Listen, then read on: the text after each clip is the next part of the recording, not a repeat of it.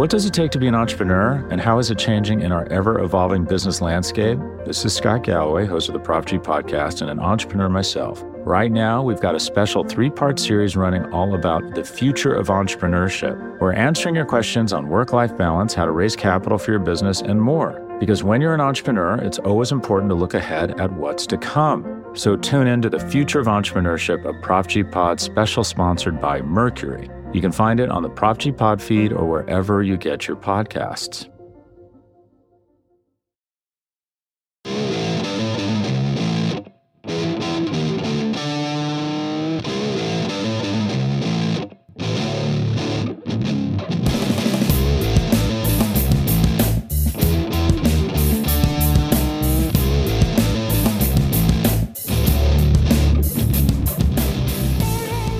Hello, everyone, and welcome to episode 385 of the Battery Power Podcast. I am your host, Brad Roland. It is Sunday, January 22nd, and I am joined by my friend, Scott Coleman. Hello, sir. How are you?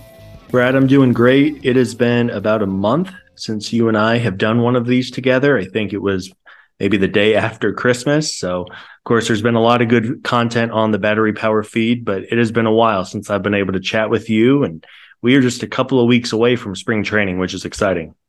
Yeah, we're getting close. Uh, we'll be pivoting, as a lot of time listeners probably realize, to some more preview specific content in the coming weeks because, like you said, pitchers and catchers will be reporting before you know it. But uh, our our structure today is mostly going to be these five burning questions i'm calling them. It's mostly just mailbag questions that we got.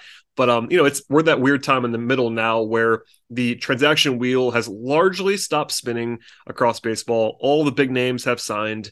Um all of the you know most of the big trades i think have happened. Uh, there was one this week that would involve the marlins that was a kind of a you know reasonable size trade. But for the most part it's like all right until teams get to arizona slash florida nothing not a whole lot's going to happen i don't think.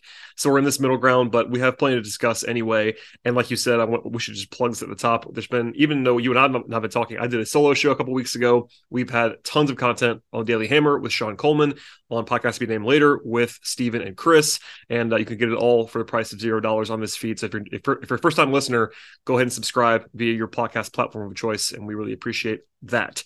Um, we'll dive in now. Before we get to the five kind of framing questions uh, there were some I, guess notes from Saturday. I know you're a long way away, Scott, but uh, were you aware of the Braves Fan Fest that was happening on Saturday? It's kind of the first official event of the uh, of the season. I was made aware about 20 minutes before it started, based on Twitter. So no, not really, but it does look fun. I mean, if I was in the area, it looks like a really cool event and really well done. Yeah, I know Chris was on the scene uh, doing the media thing. I was not there. I was uh, following things remotely couple of like newsy things. This is the first one I already knew, but it was uh, one of those things that was like not like super confirmed slash announced. But Strider's going to change his number to 99. Um, it was kind of out there, but I don't think we talked about it on the podcast and it made the rounds. I just kind of love this. It doesn't actually matter, but I really do enjoy Strider's entire aesthetic. But now that he's wearing 99 for Major League, it's just it's tremendous content. Yeah, it is. I think uh, I think Mark Bowman made the suggestion that they now have to play Wild Thing before Strider comes out every start. They should. Um, if any of our listeners somehow have not seen Major League, I would. I mean, I can't recommend that movie enough. Just in general, it's a really good movie. And then, of course, it, it's one of the better baseball movies ever made. But for a guy like Strider, who is so unique, uh, just the way that he pumps fastballs, I, I love it. It fits him. Um, and I'm sure there will be especially somebody was mentioning too the beauty of these long-term contracts the Braves have been signing people to. There's like that jersey stability because there's nothing worse than buying a jersey for a player and 18 months later they're gone. Um, so grab your your 99 Spencer Strider jerseys. Uh, but yeah, I love that. I think it's a ton of fun, and I like the way he kind of leaned into it.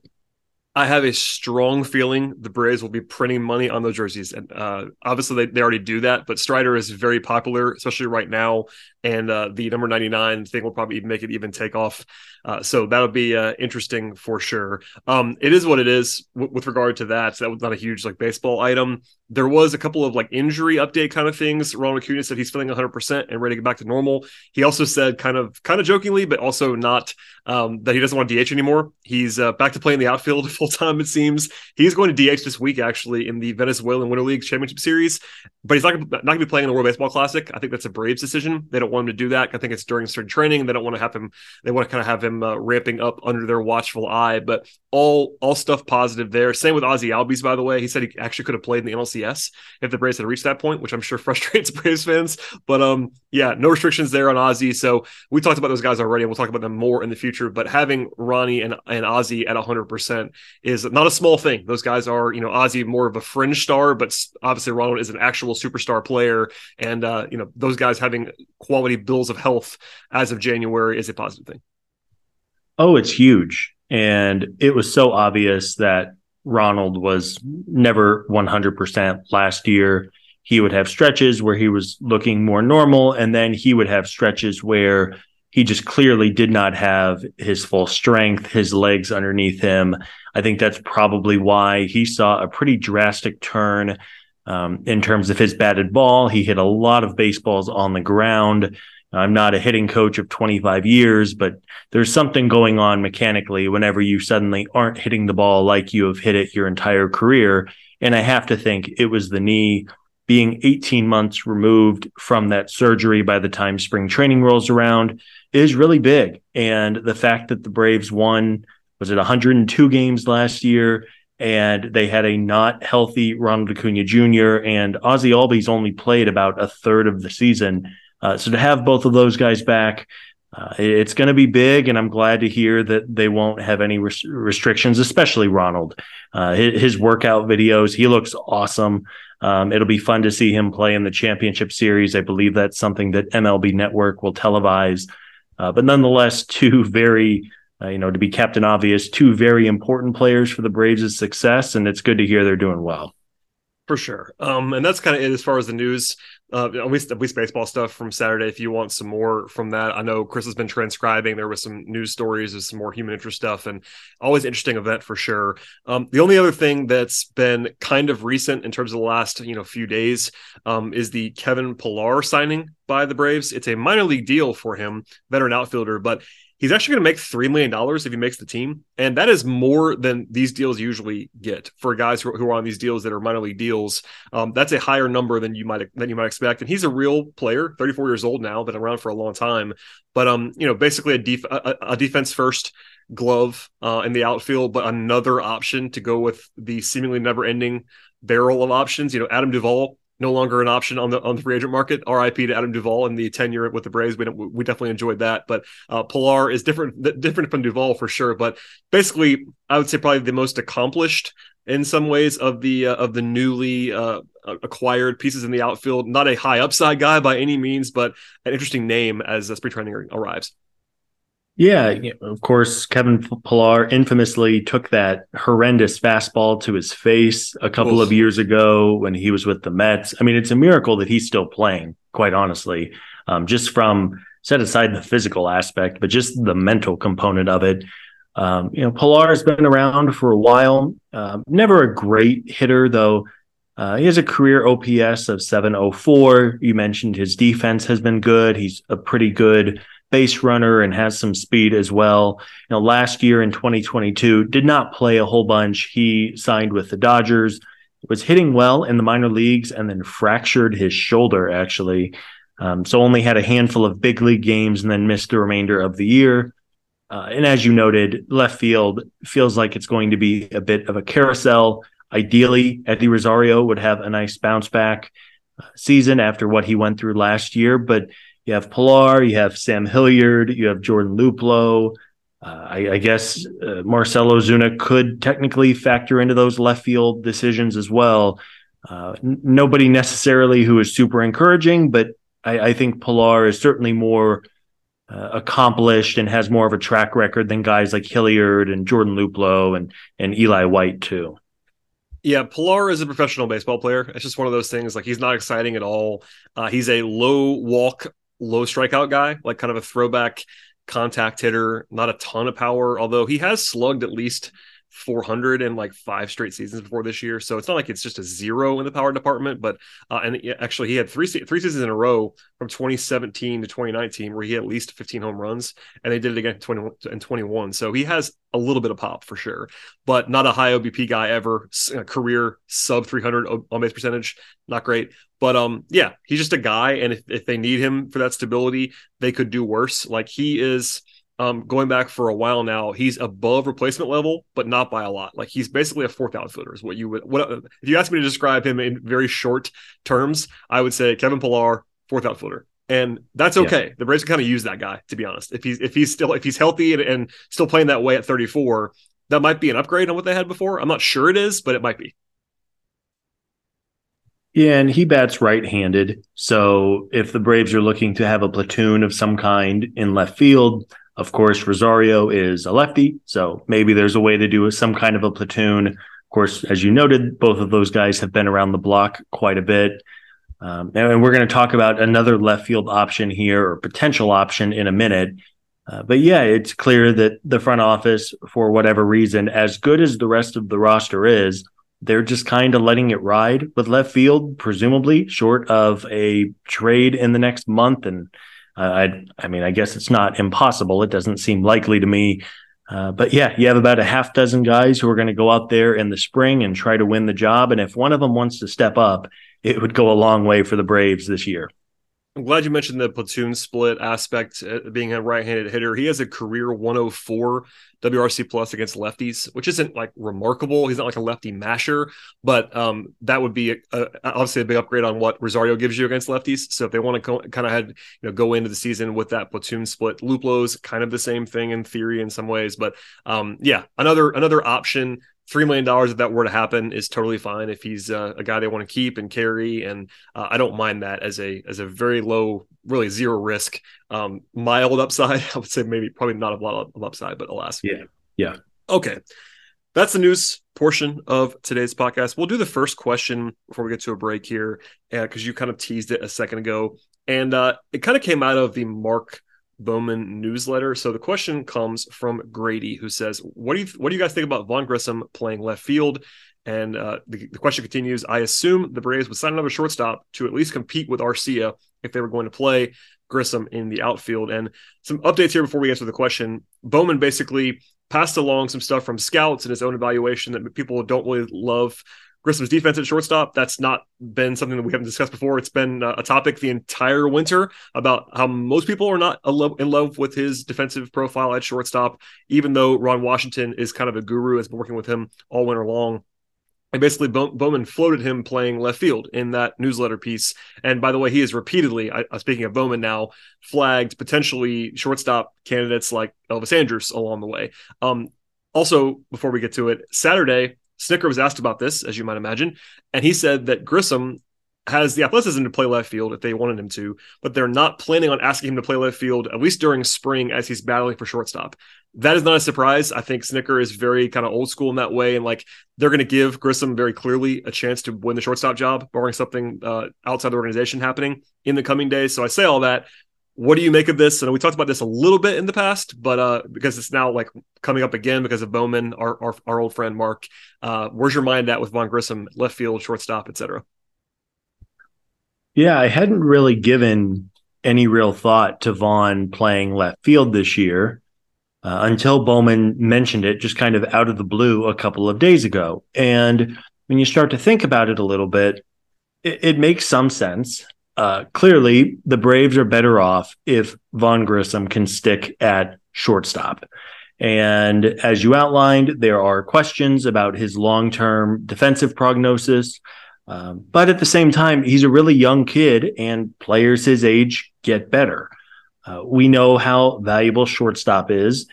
I think for me, ultimately, if Vaughn can hit, it, it's it you find a place to play him. If he can't play it short, you can work him into the lineup as the DH, even uh, maybe in left field if if they ultimately transition him out there.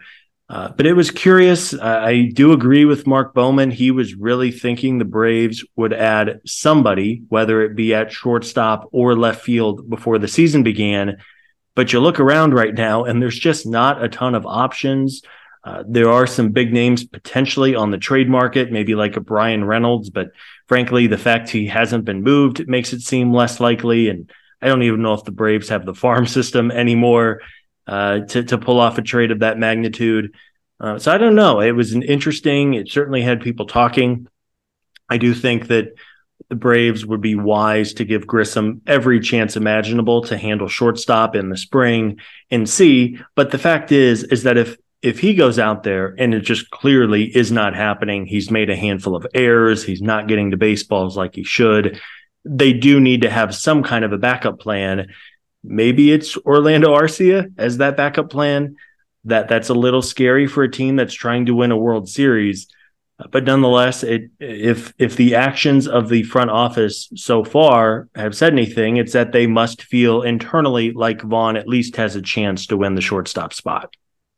Yeah, I, I agree. And for as much as I am probably lower on Arcia than most people, at least I, I, have been in the past, I think him being on the roster gives the Braves some freedom. Number one, they they seem to like him. Everyone does, from Snit to the front office. They they brought him back um, before last season, and I think that he, you know, at the very least, he is a very capable backup middle infielder, and that includes playing shortstop. He's not great there, but he's fine, and he's a veteran, and I think that they probably understand what he what he can give them if Vaughn is not ready to play shortstop. So that gives him a little bit of a fallback. If it was just Grissom and nothing else at shortstop on the roster, I would be really banging the drum that they have to do something else. Arcia, while not a great starting option by any means, at least is a professional caliber middle infielder who can play there and it won't embarrass you at shortstop. That gives them a little bit of leeway. But it basically comes down to how much you believe in Grissom's glove. And like, I'm not an expert on that. I don't think you are either. We, we you and I are not grinding the minor league tape on Vaughn Grissom playing shortstop. But you know, going through people that I think are smart and scouts and previous, eh, it's hard to find people that believe he's going to be he's going to be a good shortstop. Like, is it possible that he can be? Absolutely. Like, he's really athletic, as Nick got into today, and Wash is really good. Like, I mean, obviously he can't fit. He's not a miracle worker, but he's he's got a reputation that's earned as this middle infield infield guru, basically. So if he can quote unquote get Grissom ready and have him have the tools take over. Like, I don't think he's gonna be great, but there's a world where his bat is gonna play up, I think, at shortstop. It's not a lock, but everyone kind of likes the bat, basically. Even after even after sort of the cold finish the last season, there's a consensus on his bat versus his glove being the stronger piece of his game. And if he can play even a below average starting shortstop, but but enough to stay there, that's a nice little setup. Now, defensively, him next to Riley on the left side is not great for you if he's not great defensively, but that's like a, you know, it's, it's, more, of a nitpicking problem. And we'll see. I, I don't think, based on what Snit said, based on what we've been hearing all winter, that it's likely to happen. I think maybe long term, if Grissom just can't hack it defensively at shortstop, maybe you see him go to left field on a more permanent basis because if the bat plays, I think he can play left field. I mean, he'll obviously need some time to get ready to play left field full time, but that's a spot where you hide guys on defense, and I think he's got yeah. he's got good burst to be able to play there and a good good range and athleticism and all that stuff. So uh, I think it's more likely that he's playing left field in two years than this year. Is my is my idea at this point. Yeah, no, I mean we saw last year he is an athletic kid. Yeah. He can really run. And you also have to remember, too, for a lot of folks, the only real glimpse we have seen of Vaughn defensively was at second base. Well, he's never really played second base. He, of course, came up in the middle of the year for Ozzy Albies, and then Arcia had gotten hurt. even if shortstop and second are similar positions, they're, they're also not at the major league level. Um, so I think that shouldn't be um, overcompensated for. Uh, but as you noted, if, if he hits, they will find a way to get him into the lineup. Um, and really, for me, if the Braves can just stabilize either shortstop or left field, and that's easier said than done, but if they can stabilize either position, they are going to be in really good shape, even if left field really stinks as it did last year, or even if they just don't have a great option at shortstop and they roll with Orlando Arcia or they sign one of the veteran free agents and maybe they're not hitting a ton, but they're just catching the ball and throwing it over to first. The one through seven in the lineup is going to be so good. I think you can live with it if one of those positions aren't great. But if left field, if you're just not getting much of anything out of left and you're having issues at shortstop, then it's like, man, okay, that's the bottom two spots in the order. It's just not going to be great. But that being said, the rest of the roster is really good. It's just kind of a funny situation where the Braves, by everybody, are projected to be so good. And they have this huge hole in left field and they have a big question at shortstop. And I guess every team probably has questions somewhere. It doesn't take anything away from the team as a whole, but no doubt over the next two months before the season begins, all eyes are going to be on those two spots.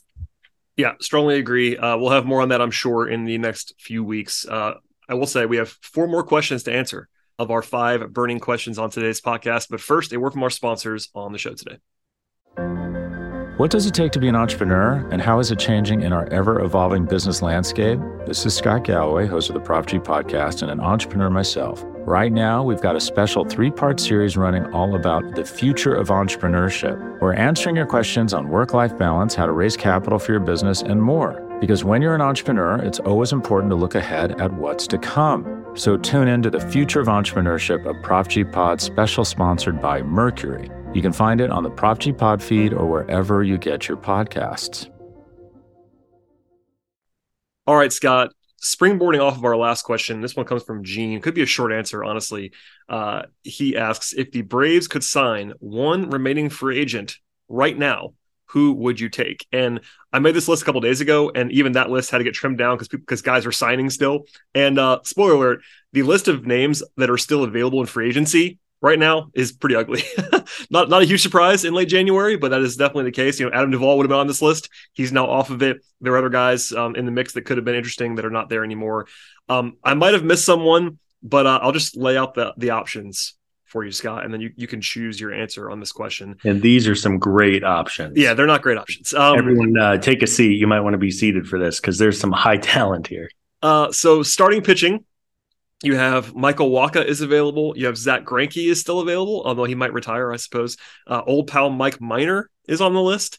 Um, they have uh, maybe a DH. You have Luke Luke Voit would be an option if they wanted to sign another like pure bat you know Mike Ford type from last season. Um, David Peralta has been a popular name in the past for the Braves. He's gotten older and slowed down a little bit, but he's an outfield option still available. Jurickson Profar has been decent at times, kind of a utility, more of an outfielder at this point. Uh, Jose Iglesias as a potential shortstop, and then of course Elvis Andrus is probably the sexiest name, former Braves farmhand, you know All Star, etc. at shortstop. Um, it's pretty rough, but uh, I'll, I'll go to you, Scott. If you could pick I mean, we, are not even going to get into like the actual contracts here. Let's just say favorable terms for the Braves, one year contract. Who would you want to just add if you just can unilaterally grab somebody out that list right now? Oh boy. If I could add any of those names, probably Profar. Um, he has been consistently probably the best player on this list. The issue, of course, is that Profar is probably going to hold out for a everyday type of role or maybe close to it. He played all over the field last year for the Padres. And while I would love for the Braves to have a similar type of player on the roster, I'm just not sure how much he would play. I guess if something were to happen, I mean, he's he's going to sign before spring training. So even if there was an injury or something like that in left field, I'm not sure you could really accommodate him at that point. Um, from this list, I mean, the starting pitching battle, we're going to talk about that a little bit later in the podcast. I think they're going to just roll with the half dozen internal options they have for the fifth spot in the rotation. Uh, man, I, I, guess it would be one of those two shortstops, either Elvis Andrus or Jose Iglesias, as maybe the most likely of the bunch to sign with Atlanta. I wouldn't be surprised if those guys are available in another month as spring training starts. Maybe if it's just very clearly not going to work out defensively at shortstop with Vaughn, maybe they make a signing for one of those guys, but it's uh, it is slim pickings to be sure. Yeah, I think if, it was framed as the most likely to sign, I would probably take Andrus. Um, that's not like me reporting anything, just because the, the buzz that's been out there. Bowman's been talking about him. Shortstop is what it is. I think he's probably the most likely to sign. If I could pick someone, I think I might take Wacha. Um, and I know I'm not sure he's like a lot better than what they have, but I have been of the mind, and I'll, just put my money, my money where my mouth is on this. I've, I'm a, I've been on the mind the whole time that Braves could use another starter who's a little bit more proven. Uh, Wacha is not fantastic, but he's a proven veteran starting pitcher. So I might pick him. Um, I think Peralta is a sneaky choice because he's always hit. Not, not at a super high level, but he's always like he has a career 111 WRC plus. He's been over 100, I believe, in five of the last six seasons, and the one time he didn't uh, was two years ago. It was, at, it was at 94. So like, I think he would be an upgrade on Eddie Rosario, to be honest. But unfortunately, Rosario is signed, and they are fairly similar profiles. Peralta has always been a righty masher, and Rosario is supposed to be the guy who does that for you anyway. So that might that sort of might uh, take that away from you. Profar is probably the easiest plug and play, especially if you think that Grissom is going to be the shortstop. Um, but if you don't, it's Andrus. So I think it's probably three choices at the end of the day. It's probably it's either Wacha, Andrus, or Profar. Uh, I'll, I will just pick Michael Wacha, but not by a lot. and uh, yeah. the gap is not huge, and I, I, think there's a reasonable argument for like three or four of these guys. So not not, not a sexy answer, and yeah. uh, it, I guess it makes it more interesting because there wasn't like a super easy name. You know, if, if Duvall was still available, I might have picked Duvall, which is uh maybe that's part of me being attached to, attached to Adam Duvall. But yeah. no matter what, uh, the Braves, I think at this point are likely to not sign anyone for a while if they do it. Yeah. So. They, yeah, they might grab somebody on like a minor league deal, yeah. as they did with Pillar. I'm gonna say perhaps like Kevin Pillar. yeah, right. Or and there's usually a player or two who waits until spring training. Maybe there's an injury. Maybe it's you know whatever. Maybe a guy wants to play on the West Coast and he's waiting to see if one of the West Coast teams call whatever it is. But yeah, it was it was a very good December and early January if you were a free agent because all these guys got paid. I don't think of all these names. I think Profar might be the only name from the uh, MLB trade rumors top 50 free agents. I think Andrew Chafin might have been on there too. He's a reliever from the left side. I I doubt the Braves would add more to the bullpen. I think those spots are pretty full at this point, but there, there's just not a whole lot left. Yeah, that's uh, well said. Um, all right, we'll move on from that question. And uh, I do appreciate all the questions, by the way. This one comes from Alan, who says, What is up with the farm system? Zero prospects in the top 100 is crazy, is what he says. So, for some background here, um, this is the first time the Braves have not had a top 100 prospect at Baseball America since they started doing this prospect list in 1990. That's 30 plus years of every year, Braves had at least one guy in the top 100. This year, they do not. Our friend and the former co-host of this podcast, Carlos Collazo, who works there, said only AJ Smith Shawver got any votes at all in the top 150 for anyone on the staff. So it wasn't like they had anybody close to the top 100. That's that's the craziest part, honestly, for me. And uh, you know, just for some more background, this is not a huge surprise. Fangraphs had the Braves dead last in the league in their most recent version of their board that um, Eric Long- Eric Long- Longenhagen um, updates. Pipeline did a refresh kind of recently in August. The, the Braves were in the bottom five of that list, and that's with that's with Kyle Muller, who's no longer on the team.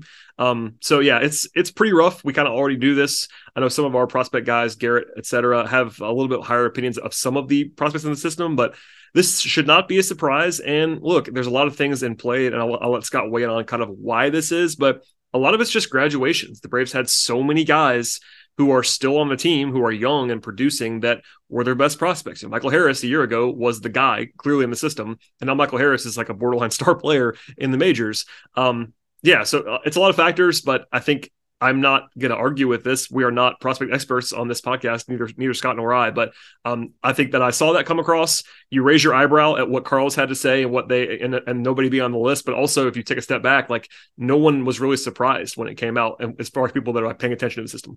Yeah, whenever you talk about just this crazy run of hitting on prospects like the Braves have done, I mean, you mentioned Michael Harris, Spencer Strider, going back a couple of years, Ronald Acuna Jr. and uh, Austin Riley, and and I mean, it's just a remarkable run that really a lot of the players from the John Coppolella era um, are contributing on the big league club. Obviously, no one is con- really concerned about this. Like if the Braves had just won 70 games last year and the farm system was dead last, it, you know, we, we would sit here go, oh my God, it's going to be seven years before the Braves are any good again. Yep. The big league team is so good and so young and so locked in for the next half decade, if not more. And I think really, in addition to all of the promotions and the Matt Olson trade and the Sean Murphy trade, Uh, we're also really feeling the impact of the international free agent ban uh, five years later. Of course, so many of those kids are 16, 17, 18 years old when they sign. Uh, the Braves really haven't been able to to sign anybody in the in the international market for years now, and uh, that's being felt as well. So because the team, the big league club is is set up so well for success, nobody's hitting an alarm bell. But it would be nice to restock the system a little bit. I liked their strategy in last year's draft. They will gain another draft pick this upcoming draft because of Dansby Swanson uh, signing with Chicago. So that's nice. Never hurts to get another. I think it'll be around pick 40 for Dansby. So it never hurts to add another high pick. And hopefully within a year or two, we can start to stock a little more high end talent. Yeah. I mean, it's as simple as you want it to be or as complicated as you want it to be. But when you're a team that's been clearly trying to win, um, for a while now. Like you know, the rebuild happened. We covered it in detail on this. That's when this podcast launched, basically as the rebuild was happening. And uh, you know, now they're in this cycle where they're obviously trying to win. They're still young, but they're pushing chips in rather than taking chips off the table, and that makes your system worse. You throw in the ban, etc and uh, not a huge surprise. Uh, I think the potential loss of Dana Brown could be big. Um, I'm not, you know, an expert on that either, but the fact that he's, you know, definitely in the mix for the for the Astros job, he's a very, very, very respected name around the Braves front office and around baseball. So that'd be a huge loss. But yeah, I think if you look up in a couple years, the Braves won't be at the bottom anymore. They may not be at the top, but you know, it takes time to kind of rebuild the system, and you know, they've done some not necessarily big pushes in, but finally, the last couple of years, after not really trading anyone in the system, the Braves have now done that a couple times, and that's that's part of this too. In addition to the graduations from guys like Harris and Strider, et cetera. So not complicated necessarily, but it's uh, the reality now that the Braves are a team that is all in on the on the present versus the uh, versus the future when it comes to the system. All right. Uh, question that you sort of alluded to earlier, Scott, from David, who says, "Who do you think is the front runner for the fifth starter spot?"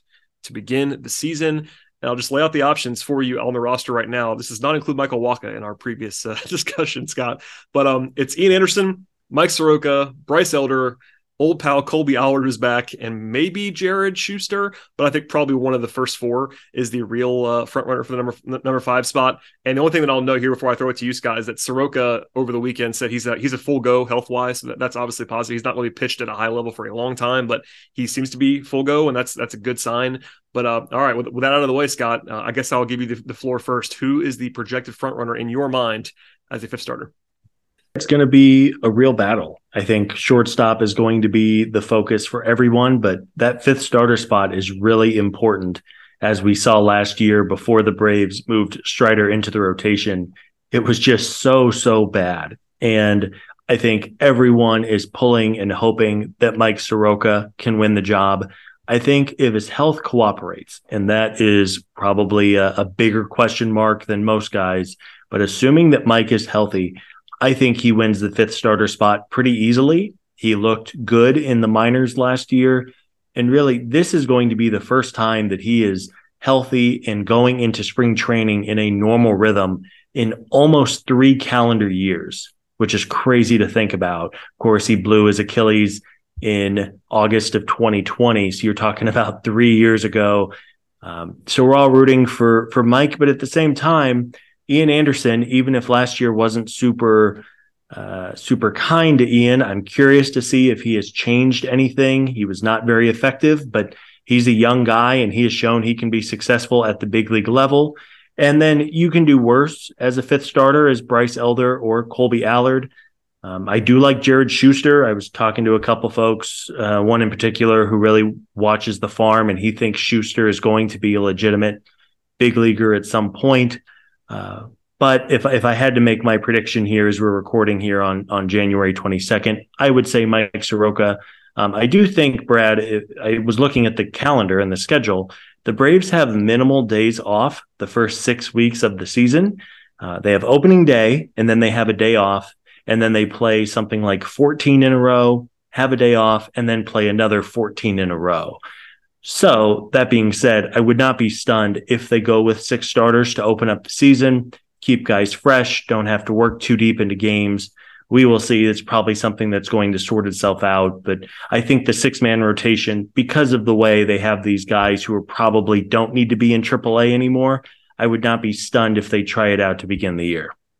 Yeah, it's a good point that I had not considered um, about the early season, and it gives them kind of more time to evaluate if no one separated themselves. I think that you know clearly if Soroka is anything close to what he was pre-injury, then he would have be the front runner. We we just don't know that. With all respect to Mike Anderson, you know, former top five pick, former you know World Series contributor, all that stuff. Like he is uh an interesting piece, but last year was pretty bad. He's still fairly young, but that's a question mark. Elder was good against bad teams and not good against good teams last year. That's kind of that's probably oversimplifying it, but that's also kind of true. Um, and Schuster is 24. He's not super young, but he was really good in Double A last year and not as good in Triple A. That's uh, you know kind of small sample size theater. But Allard, I, I don't think would be my choice, but he's been there before he pitched a lot of uh, he pitched a lot in the majors, so that gives him at least some leg up. And they kept him when they, they kind of didn't have to keep him if they didn't want to. And he's still only it blows my mind. He's only 25. Yeah, I would I would have the over on that. That's for sure. If I had not looked that up before today. So yeah, I, I would certainly put my money, my fake money, on either Anderson or Soroka. And I think that um, it will kind of surprise me if it's not one of those guys. But there's a world where Bryce Elder just takes it. I mean, he's he's been yeah. around for a while and they like him, so um, it wouldn't stun me. But I, I, would still probably lean one of the one of the uh, more established pieces. But uh, it is wide open. I mean, I think the Braves would probably say that, even though, even if they even if, if, if sort of wasn't open, they probably would still say that. But it, it kind of does feel open to me. Like there's yeah. not really a reason why it wouldn't be b- between these four guys. Yeah, and I'll kind of wrap it up and just saying if Mike Soroka can have a special season and be the you know be in the running for comeback player of the year, which is always such a fun award. I mean, you look at the rest of this roster. If the Braves can get Mike Soroka back to anywhere close to the level he was before the injuries, th- that's downright scary when you look at the rest of the pitching staff. Uh, and even Ian Anderson, as we said, I mean, we know how good he was. He's had some legendary postseason performances as well. I think they're in pretty good shape. In my head, I think I had kind of underrated the options for the fifth starter spot. Uh, maybe it's not an automatic that these guys are going to be good. But as you noted, if Bryce Elder is your fifth starter, you know, maybe it's not sexy. Maybe he's not going to go out there and strike out 15 batters in any given night. But he, he's he's done it before, and so has Allard. And I think they. It's funny though because this time last year we were like, oh, they have a dozen guys for the fifth starter spot. Surely somebody will figure it out. Yep. And by like the first week of May, we were begging for Spencer Strider to join because literally nobody else could win a game. Yeah, and it, it comes and goes. I mean, and they could also, like I've been saying for a while, they, it's not impossible to go find a veteran if they want to add another name to the room, either by trade or signing someone but we've seen in recent years that, you know, you can't have too much pitching. I mean, on paper, we just named four guys before you even get to Schuster, four guys who have experience in the majors, albeit some smaller than others, plus the four established guys. That's eight starters that a lot of teams would like to have Bryce Elder and would like to have Ian Anderson as like their as their fifth guy, much less their seventh or eighth guy. So it's a good problem. It's kind of a rich team's problem that the Braves are trying to compete and they have a lot of options. But I could also argue the other side in that I wouldn't call any of those guys safe safely to be good this year. You know what I mean? Like Soroka's never been bad in the majors, but he's also just not pitched for so long that it's hard to believe. Like it's hard to say that he's definitely definitely going to be good. Anderson's a roller coaster.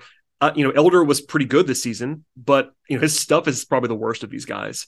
So I don't know it's a it's a weird spot. I think nobody should worry too much about it because they have some depth and you know you kind of cycle cycle cycle through. But I think they've kind of proven that if you just need to get um, um I'm going to say it, Scott. If you if you need to get a Jake Odorizzi type to throw some innings for you, you can do that too in April and May. Not a big deal. So I'm not worried about it in the way that I might be otherwise because they do have so much volume to throw at the problem.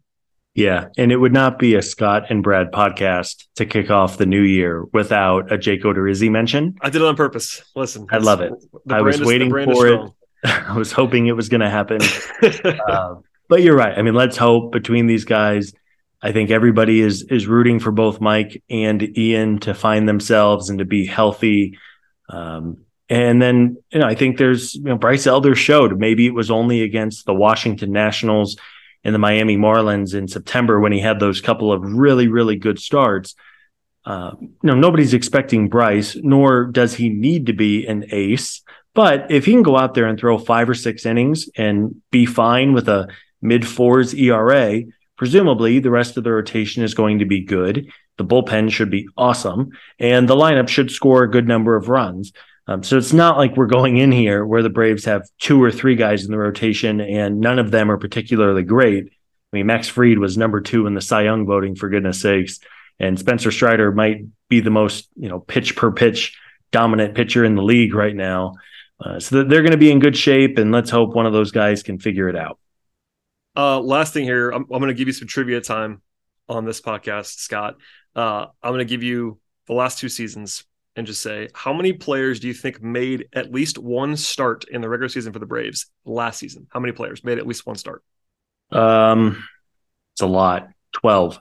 12 is exactly correct. Oh. How many players made at least one start in 2021, which of course famously was a World Series winning team? How many how many guys made a start in the regular season? By the way, this does not include Dylan Lee, who started who started a World Series game. So we'll take That's right. List, but World Series legend Dylan Lee.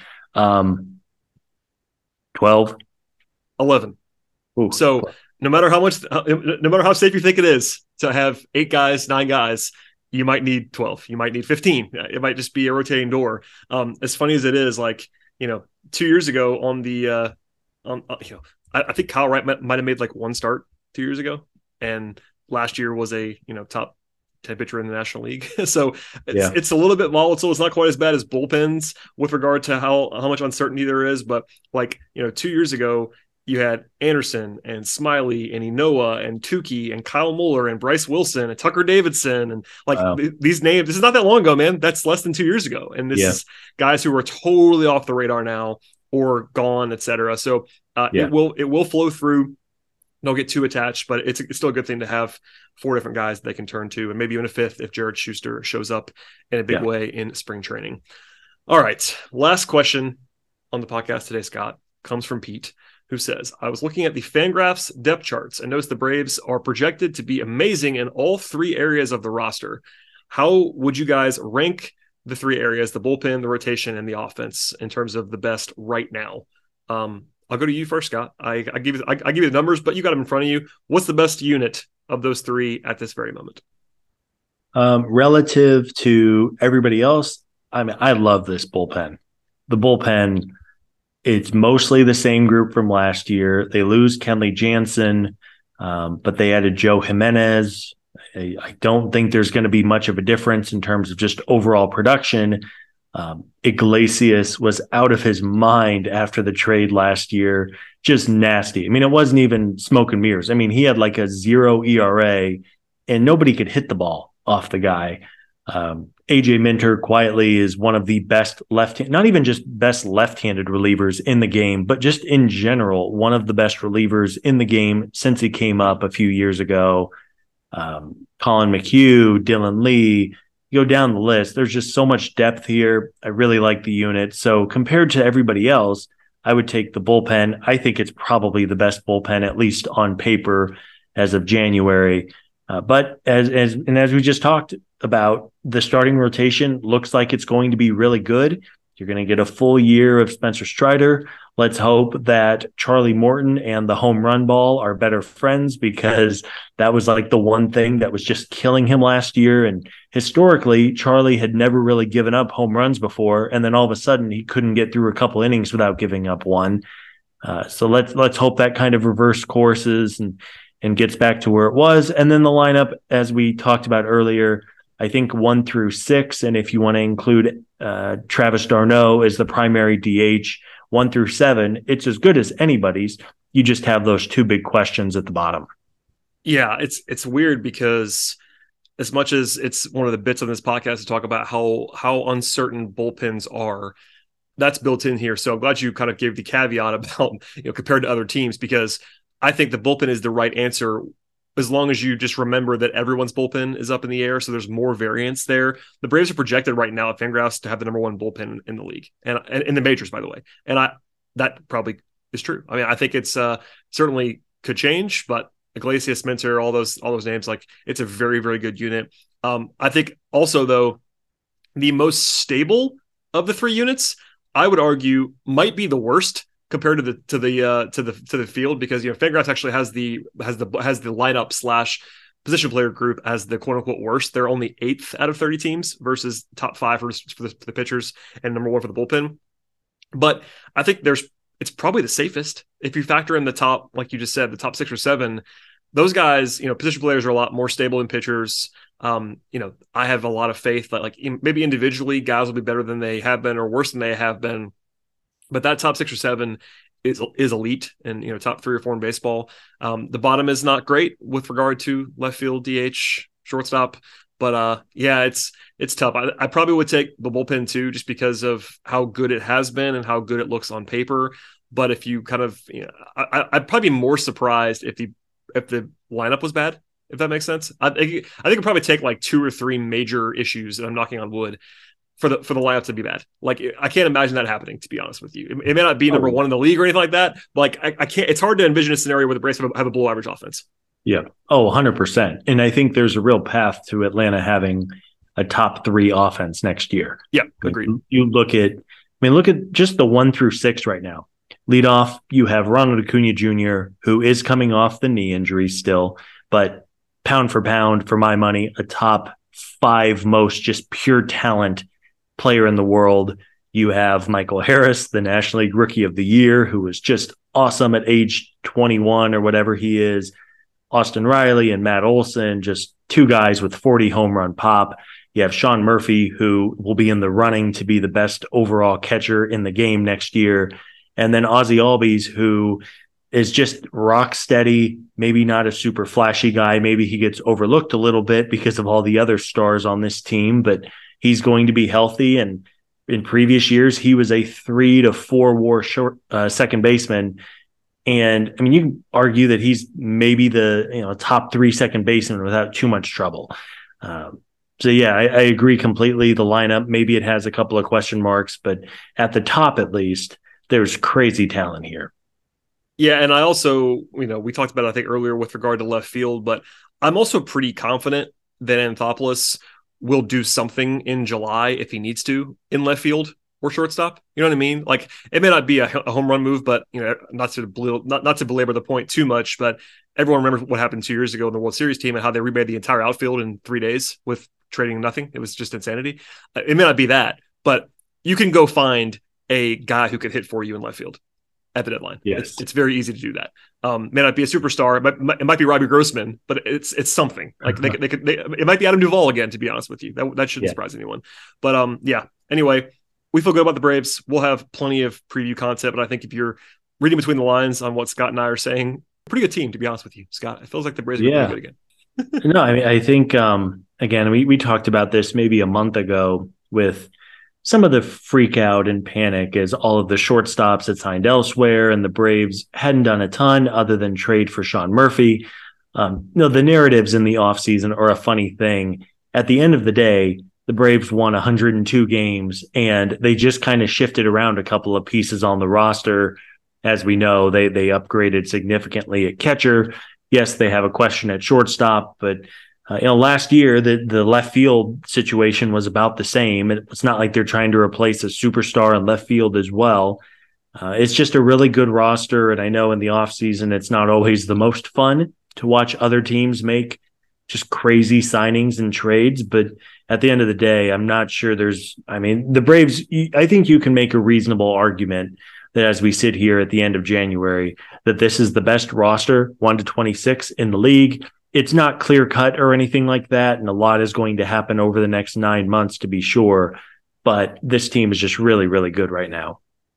Yeah, and we'll we'll we'll do it all in the future. But you know, the Braves are top five World Series odds you know that kind of tells you a good it's not that's not a perfect not a perfect thing but generally speaking the the sports books have a good idea of what's going to happen in the future. Maybe not who wins it but that's usually a good indication of who's who's good. If you're a top five team in world series odds you are going to be good most likely and the braves are right there. So anyway we'll have more on that in the near future.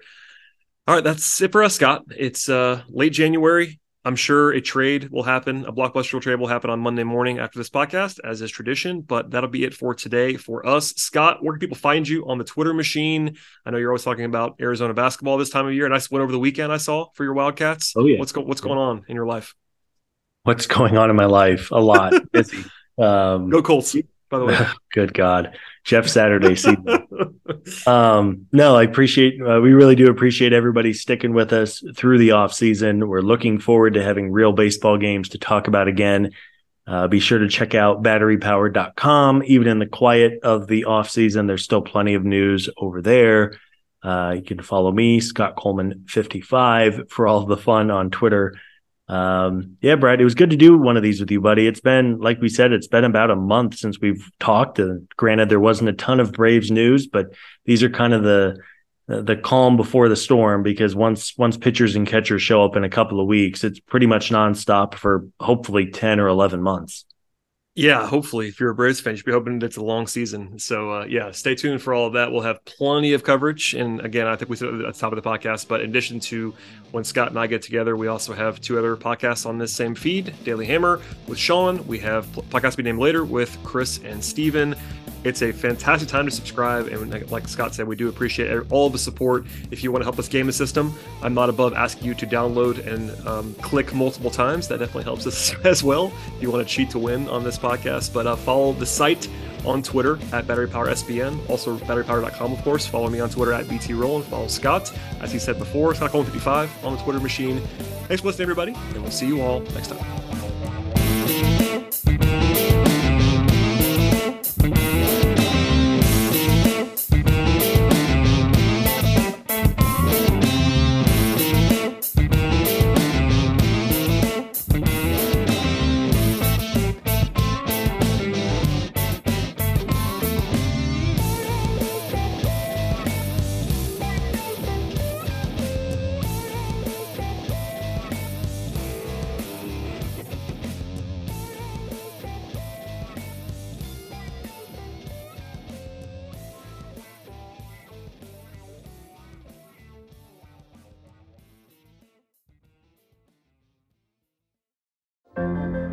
What does it take to be an entrepreneur, and how is it changing in our ever evolving business landscape? This is Scott Galloway, host of the Prop G podcast, and an entrepreneur myself. Right now, we've got a special three part series running all about the future of entrepreneurship. We're answering your questions on work life balance, how to raise capital for your business, and more. Because when you're an entrepreneur, it's always important to look ahead at what's to come. So tune in to the future of entrepreneurship, a Prop G pod special sponsored by Mercury. You can find it on the Prop G Pod feed or wherever you get your podcasts.